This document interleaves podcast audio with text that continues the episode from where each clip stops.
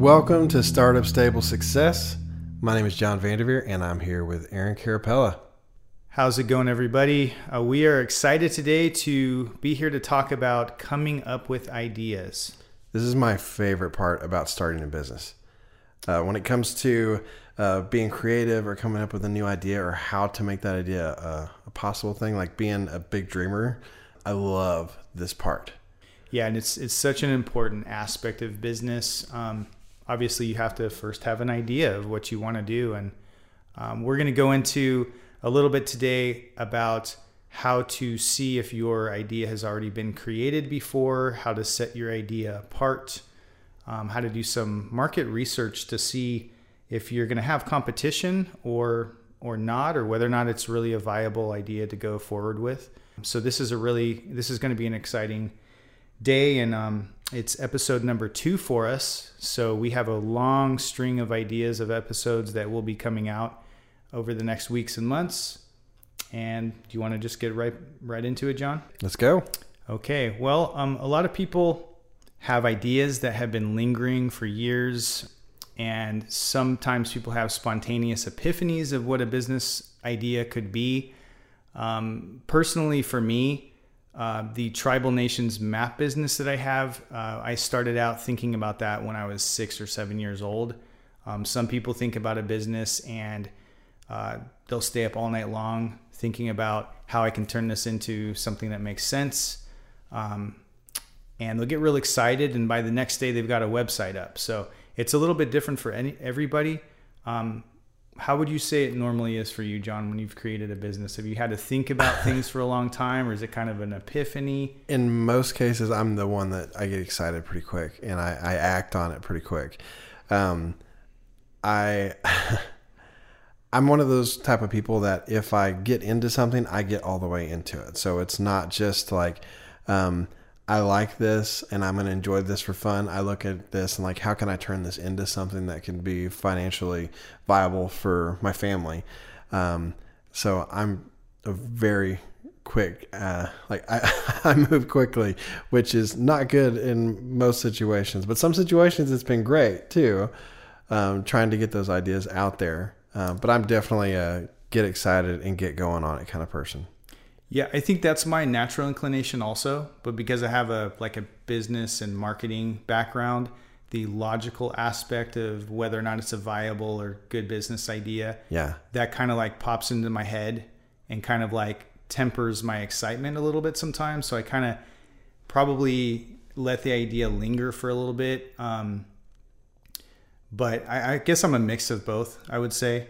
And I think I think you get excited about an idea, and then you and then you start thinking logically as time goes on. Like, okay, yeah. well, how am I actually going to lay this out? Like, if you're designing something um, for our website or or a new map, yeah, I think you get excited with me. Like, okay, this is a great idea, but um, later on when you're actually designing it, I see you kind of um, get into design and logical mode. So, um, well, design stuff like I don't know if you remember this, but when we first started talking about this podcast, within like two days, I sent you a logo. yeah, yeah, like you, de- was, you, definitely. Like you, I do that a lot, so it's kind of funny because I view it as I've got an idea for this business, I've got a name for the business. I need to jump on and buy the domain for it now. I need to get a logo created now because I don't want anybody to uh, steal the domain or anything like that. And which I mean, nobody's done it since the internet existed. That domain, so why would all of a sudden somebody's going to buy it now?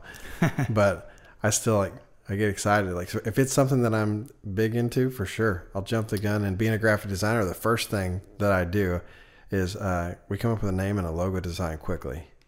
Yeah, that's why I think it's good. Um, whether or not whatever your your mode of of operating or um, deciding to take a business forward is, I think it's great that there are like systems of structure in place um, to help us kind of mold our ideas and move forward.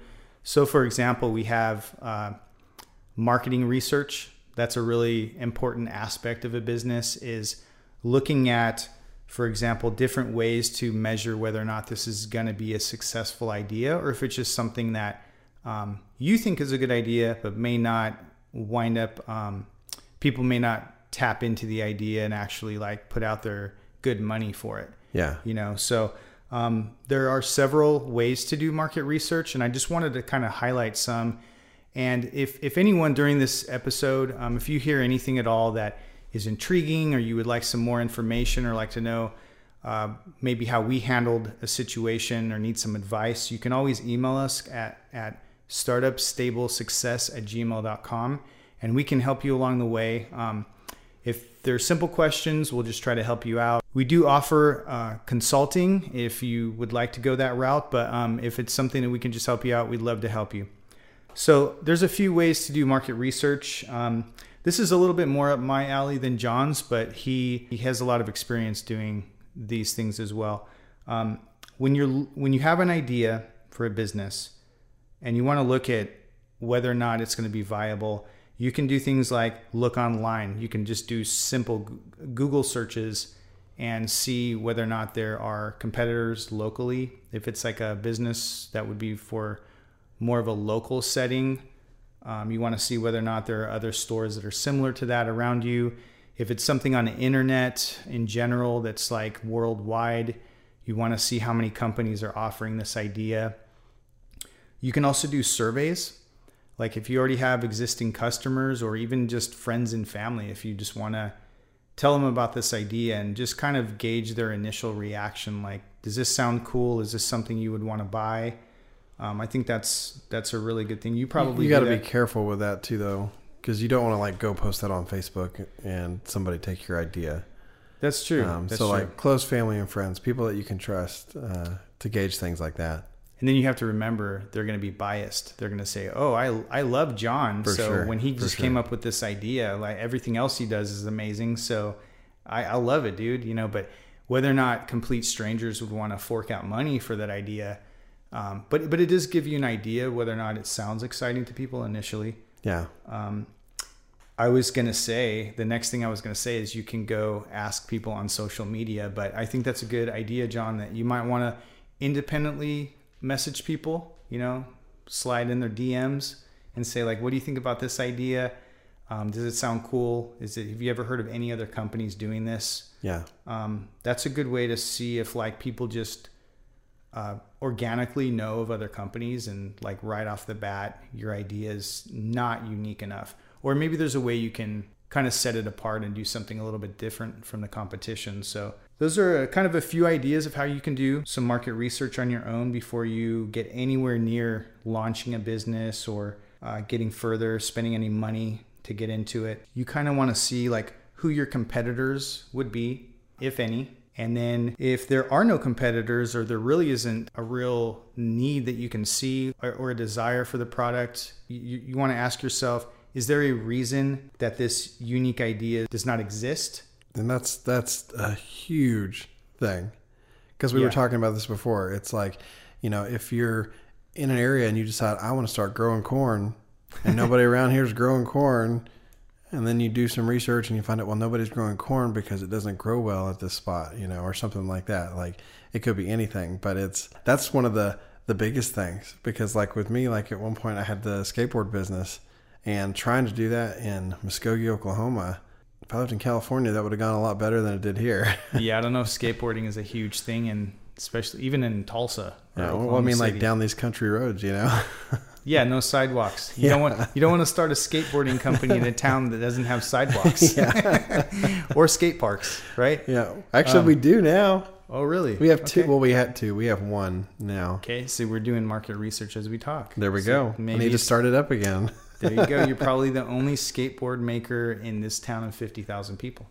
Oh, I'm sure. I'm sure. Yeah, you know, this reminded me a lot of. Um, didn't there used to be a Starbucks in Muskogee, and it closed down because people weren't willing to pay like five or six bucks for a cup of coffee? Yes, they actually just recently built another one though. But they there was one here, and then it closed, and for like ten years we didn't have one. Yeah, and if I mean everyone listening knows about Starbucks, and most of you probably have a Starbucks within a mile or two of where you live or work.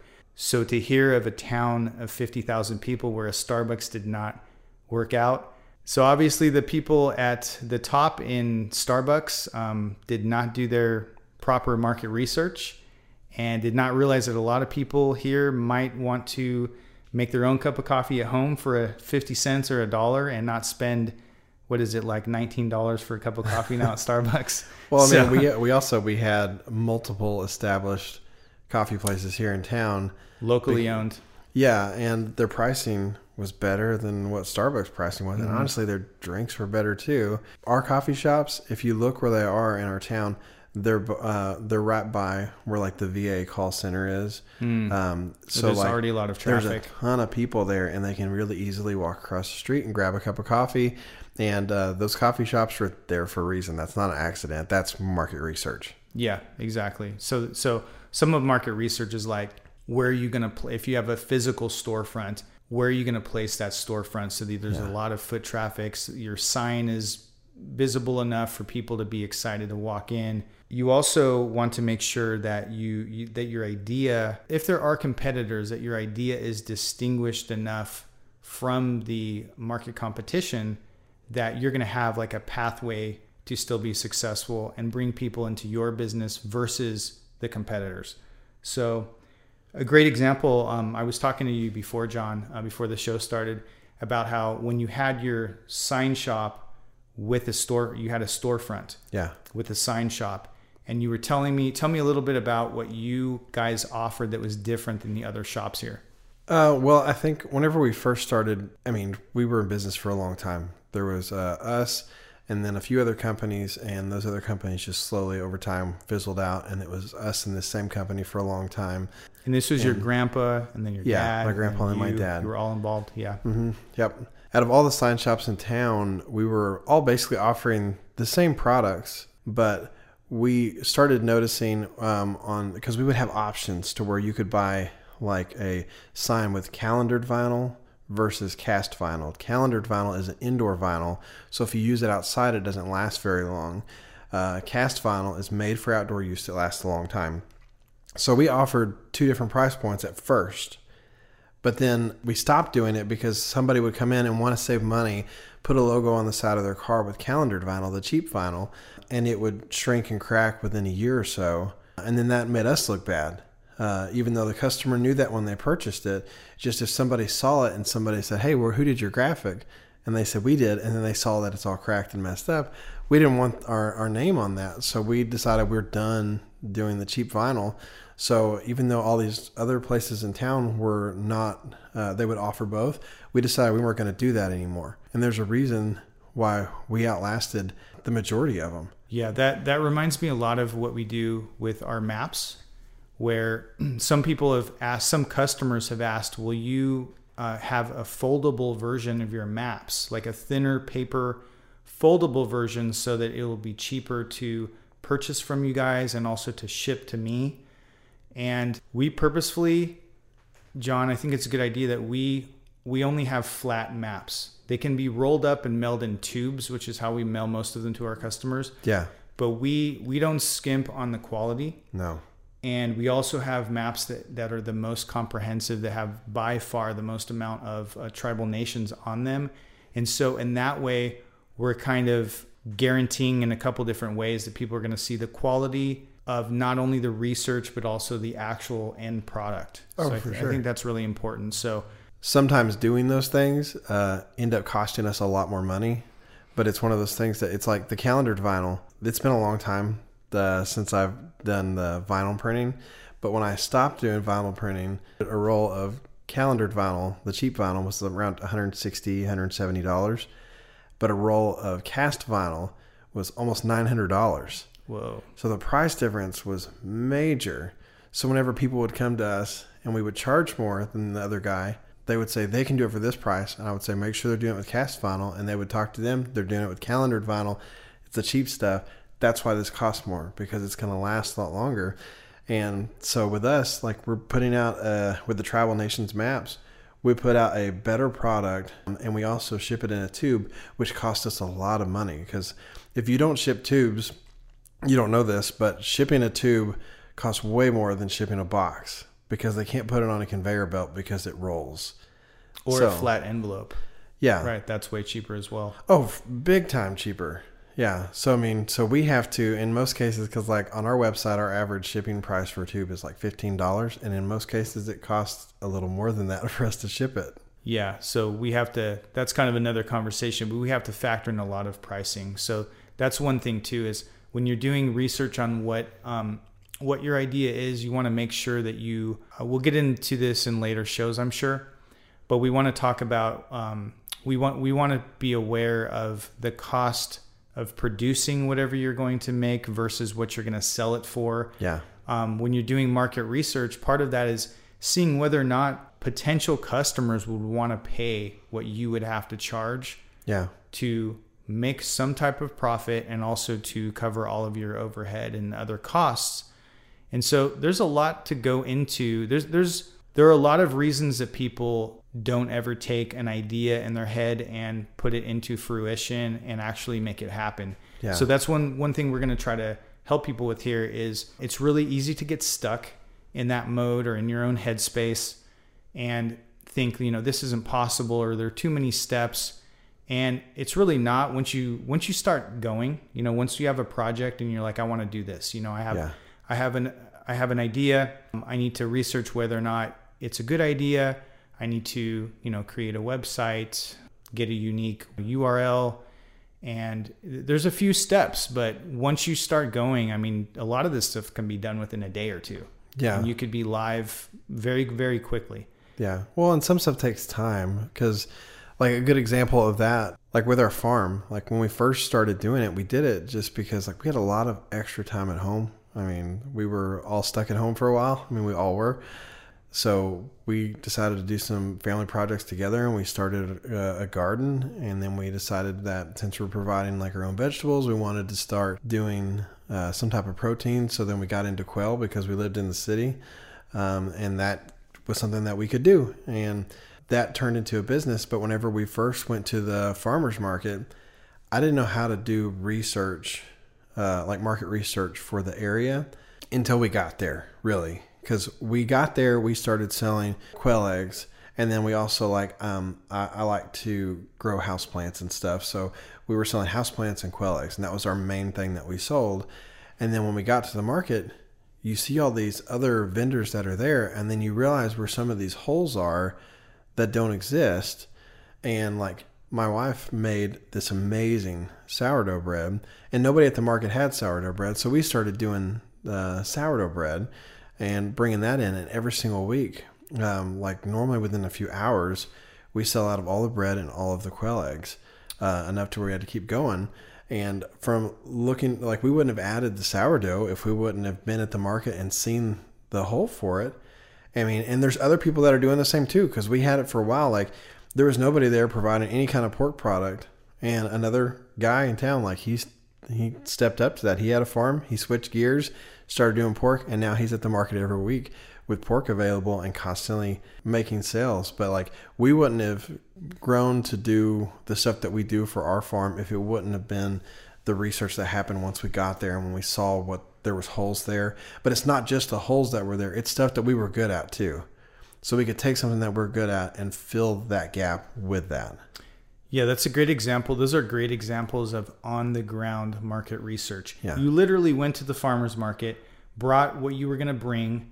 You had a certain investment probably in, in all the materials and, and items you had for sale, right? And like Oh, your yeah. time and everything.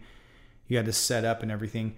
But then you're literally on the ground in person looking at the other vendors that are there and, and thinking you were probably having epiphanies like going off in your brain, right? Like, oh, we have this and no one else does. Yeah. Or we could probably add this to what we have. And then you probably had to think about space concerns, whether or not you can fit that or fit the time into breeding more quail and Oh yeah. having more having them lay more eggs for this, you know.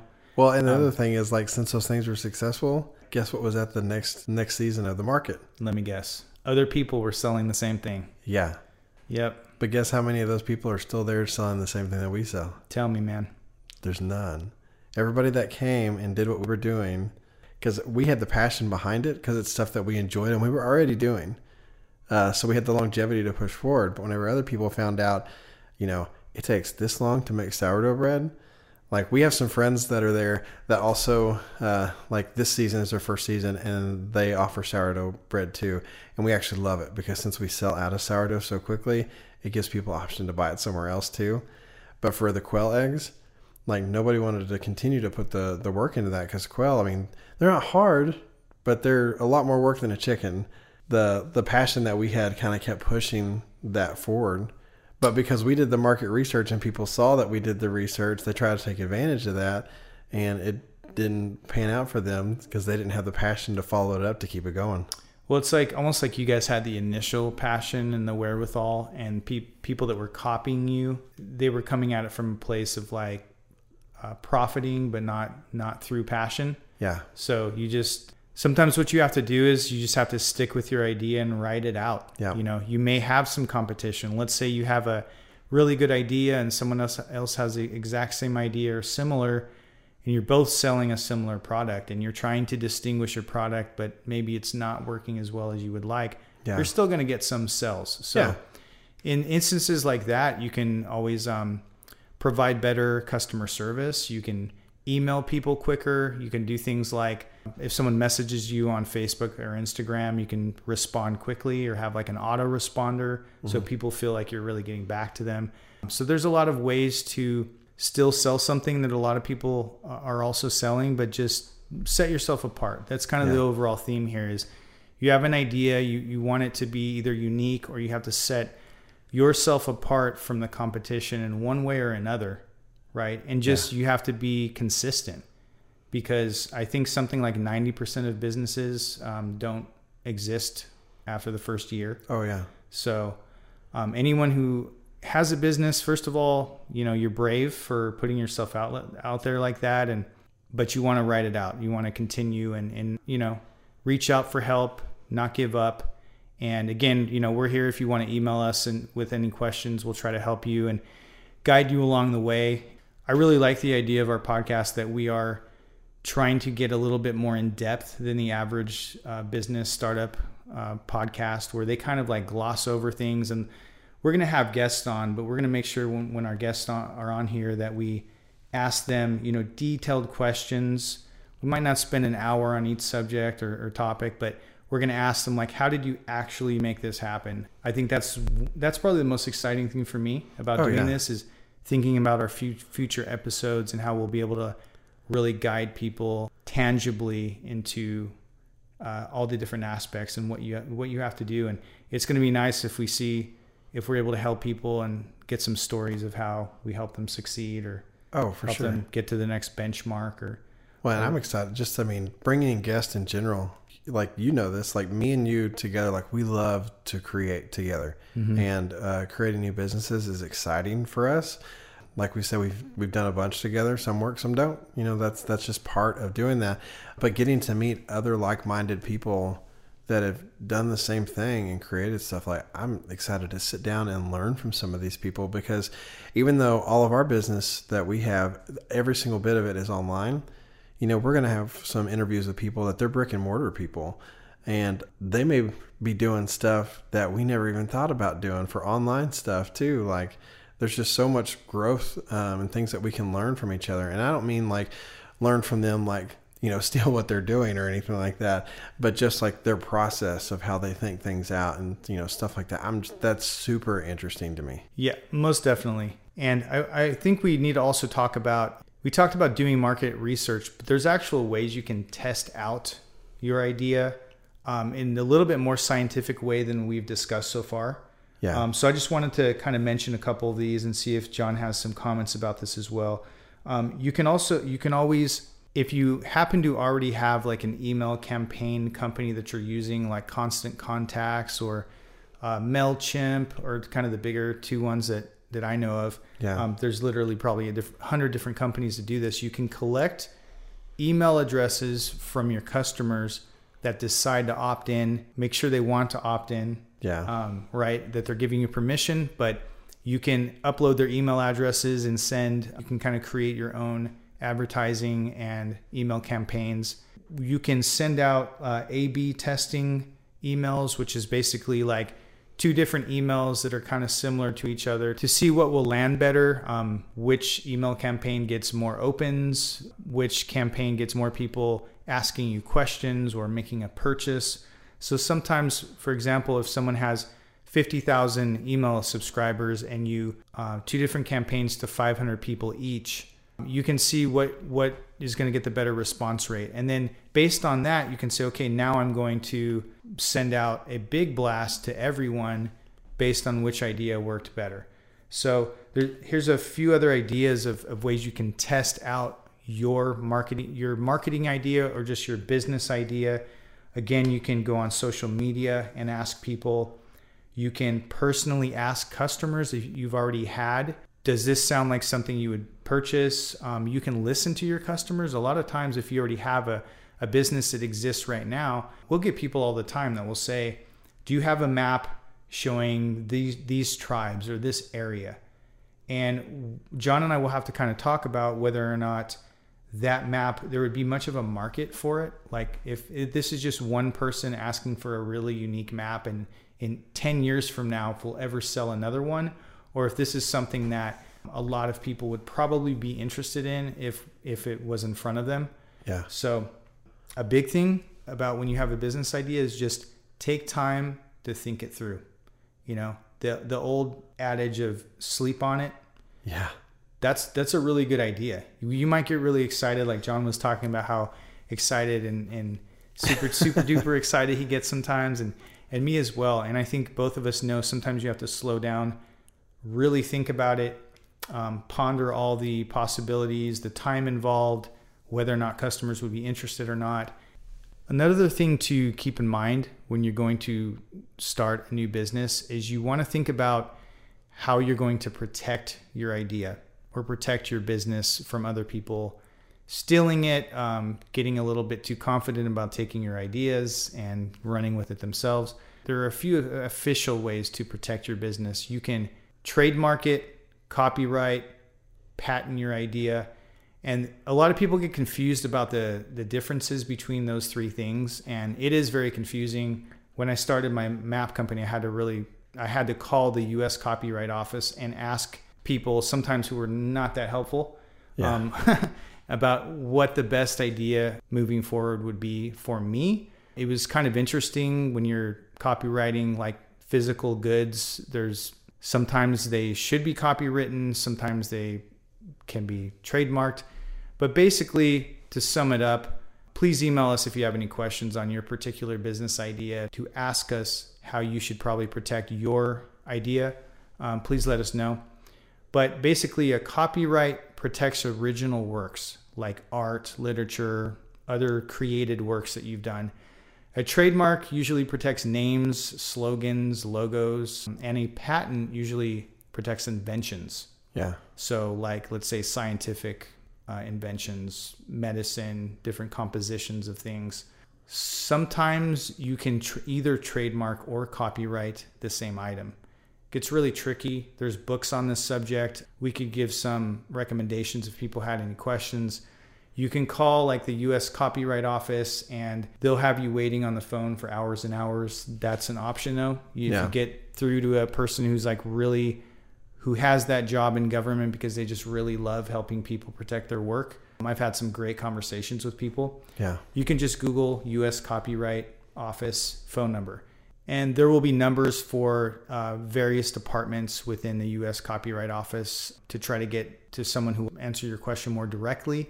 This is a really, really broad topic, but I wanted to bring it up today because a lot of people they'll start a business and not protect it in any way. Yeah. And, you know, a couple oh, months later, five years later, someone steals the idea. Oh, I have a, a great story of that. Mm-hmm. There was a guy uh, that didn't live very far from here at all, about 15, 20 minutes, that had a bait shop and he ran it for like 50 some odd years, had the same name forever. And somebody on vacation came by and went to his bait shop, liked the name of his bait shop, so created their own business, um, but copyrighted everything, trademarked everything, uh, and sent him a, a letter saying that he had to change his name and legally he had to because he never did any of that stuff. So after like 50 some odd years of using the same uh, name and logo, another guy came in and stole it.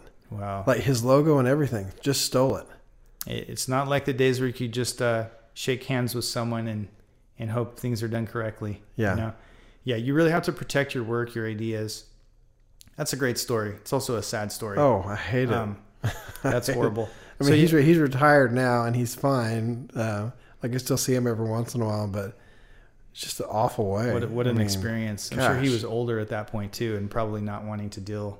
with Oh that- yeah, I think he type. was uh, in because he started it when he was in his twenties. I think so. He was uh, late seventies ish, probably Wow. when all that How, happened. how's that for retirement news? yeah, You know? Yeah, you know, so you want to make sure that you, in some way or another, protect your work. But here's another caveat to that. You don't want to like have an idea, wake up the next morning, start building your website, and then immediately go to pay for like copyrighting or protecting your work, um, hiring an attorney to help you draw up the paperwork. Yeah. You don't want to put a bunch of money into protecting your work and until you know for sure that you're going to move forward it's a viable company. You see profit coming down the pipeline. You've really thought it through and you're going to go forward with this. You you can have 10 different business ideas and then you can copyright all 10 and you're like thousands of dollars in in the hole already. So yeah, just take that slow. Uh, again think think on it thoroughly wake up the next day or take a month to think about how you're going to do this. Maybe maybe get some initial information about how you would protect it. Just have that kind of stored away. And when it's time to do it it's going to cost a little bit of money. Yeah. um, so just think about that. Jon and i also wanted to kind of talk today about taking your ideas into fruition and actually making them occur making them happen. So jon and i both have some examples of how we've gone from the idea stage just something in our mind to researching it a little bit like we've talked about to eventually um, going for it so jon i think you probably have a good example of that you'd like to share the reptile business. yes Yes, yes. Tell Uh, them, tell them about this new, this other business that we have not mentioned yet that you did. One Yes. of your hundred different titles. Yeah. Well, um, the reptile business started. Um, oh gosh, I don't even remember when that started. But it was one of those things that I I've always had like animals like growing up and like uh, lizards and whatnot. And uh, one day I um, I worked for a vet clinic and I took I had some bearded dragons that I bred together and then uh, sold the babies and I made a good amount of money doing that. So I decided to get more and it just kind of progressively got more and more. And I did that for a long time. And it's kind of funny that I actually got to the point that I stopped doing it. Um, and, but I still had pets and stuff. But I had a friend that owned a pet store and she was having trouble with the reptile side of things and getting stuff in. So I told her that I would start providing all of her reptiles uh, for her so she didn't have to worry about it. Um, so I kind of started up again and started doing that. And that started off doing really well. But then how it was set up, I didn't make any money until the reptile sold.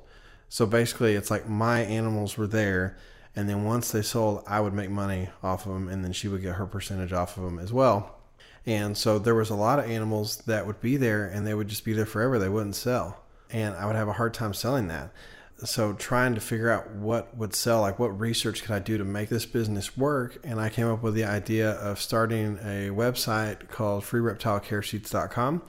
Uh, that's another business that does not exist anymore. But um, at the time, once I created it, I had um, I talked to experts all over the world uh, in their field with uh, different reptiles to write care sheets and information of how to take care of these animals. And they wrote these care sheets for me and I had thousands of them on the website. And then all of a sudden, I was getting list of what people were opening, what was the most popular, what was farther down the list. And then from that, I started just keeping those top animals in stock at the pet store and we sold them all the time. We had no issues with stuff sitting around. And how are you getting those lists of sheets that were missing or people were asking for? The care sheet stuff.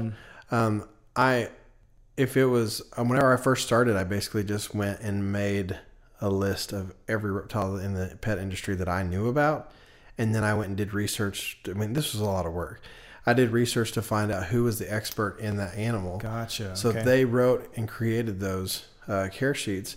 And so, like, we were constantly dumping new care sheets on the website. So this was not like a quick thing. This was, I mean, we that that website ran for like ten years, but it was uh, constantly adding stuff. But then, whenever I could go um, and look in the website, it would show me which ones have been opened the most and read the most, Okay. and stuff like that. So that's how I was able to get my list. You saw what was in demand. Yeah, because I mean that number, I mean that list would change too, you know. And then we also had to change some stuff because our city uh, changed some of the rules on what uh, exotic animals could be uh, in city limits. So we had to make adjustments for for that as well.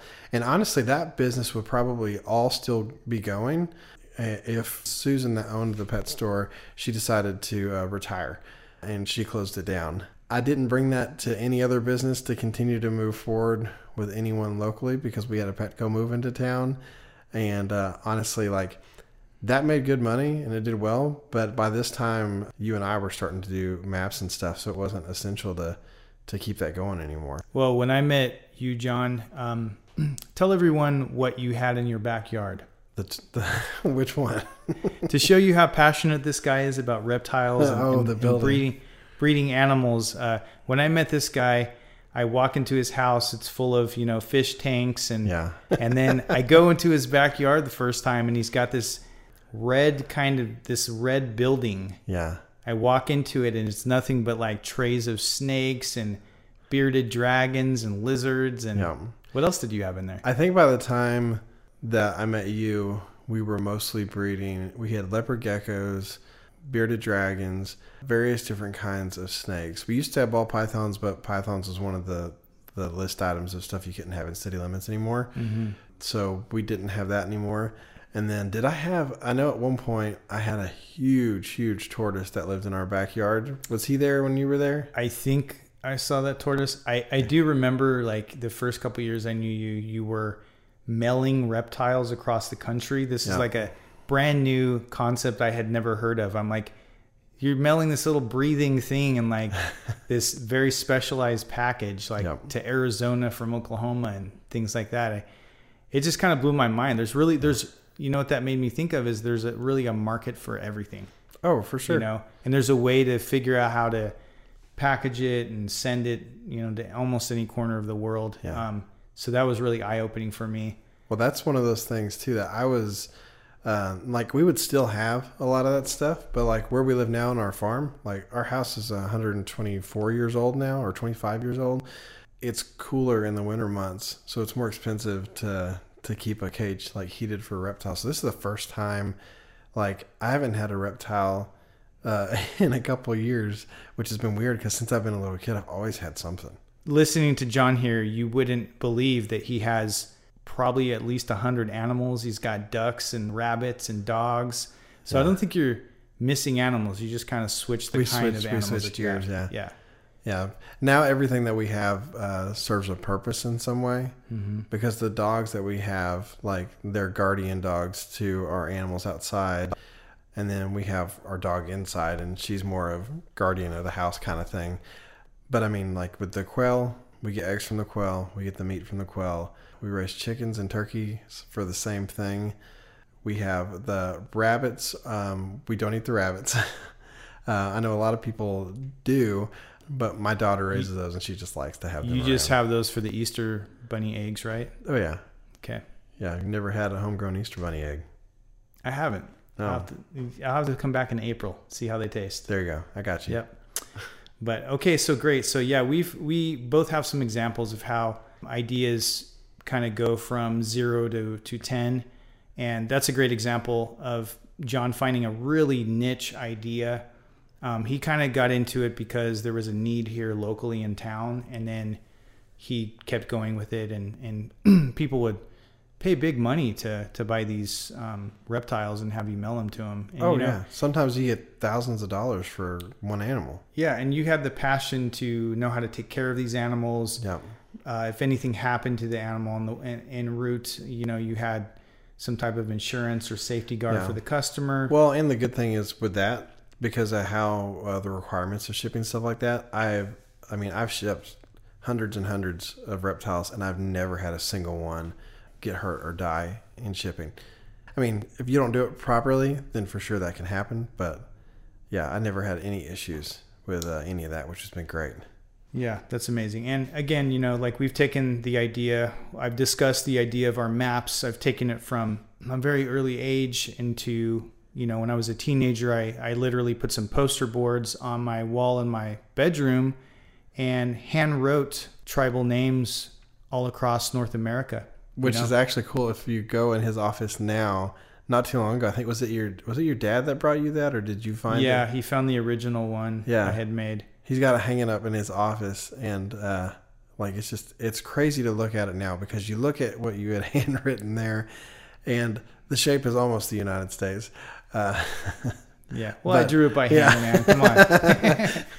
But no it's uh, to look at that compared to where we are now with yeah. thousands and thousands of names like it's just it's so cool to see where you started and where you are. Yeah we've taken it i've taken it from the idea of a young kid to actually starting to create like a really rough sketch of what I was thinking of doing, um, all the way to copyrighting it about 12 years ago to now. Um, I have Jon to help me to make them look aesthetically pleasing. He also helps me print them. So, and I do the research. So, it, it does take a lot of work. Every business is a little different, and we've had some examples of how. Uh, we wanted to give you a couple examples of how we have taken a business idea and made it happen. That's the key if you want to come up with a business, you have to make it happen one way or another. And so we're giving you some keys as far as how to do that. One last thing I'd like to kind of close out with today is talking about getting back to the initial cost to making your idea a reality. We've gone over this a little bit, but I just wanted to kind of touch base. We're going to be getting into this probably in a, future episode as well. But you're going to have initial costs like the cost of registering your domain. You're going to have to have a find a web hosting company or if you're going to have a storefront, you're going to have to find a location. You're going to have to pay the first and last month's rent of a store, for example. Yeah, um, and then so, if you have if you get to a storefront, then you also have to think about signage, and then you have to get mm-hmm. licensing for signage. Like there's business licenses. Like, yeah. There are some initial costs. We'll get into that later, but do, you know when you come up with an idea, part of coming up with the idea and getting it to reality is you're going to have to have some startup costs. There's some businesses you can start for as little as like 10 or 20 bucks. Oh, yeah. Just start a website. That's it. There's nothing else to it. Um, you're going to have to do some extra work besides that, but the actual cost is going to be pretty low. And it can go way higher. You may have a business where you have to open the doors with $100,000 in inventory on the shelves. Oh, for sure. Or no one's going to take you seriously. So our businesses have tended to be online. We've had a couple storefront businesses as well. That's a way that you can kind of save on overhead. So, thanks, guys, so much for listening to Startup Stable Success. Thank you so much for listening to Startup Stable Success. If you have any questions or maybe an idea for a future episode, or maybe you want to sponsor an episode, please hit us up at startupstablesuccess at gmail.com. Thanks for listening.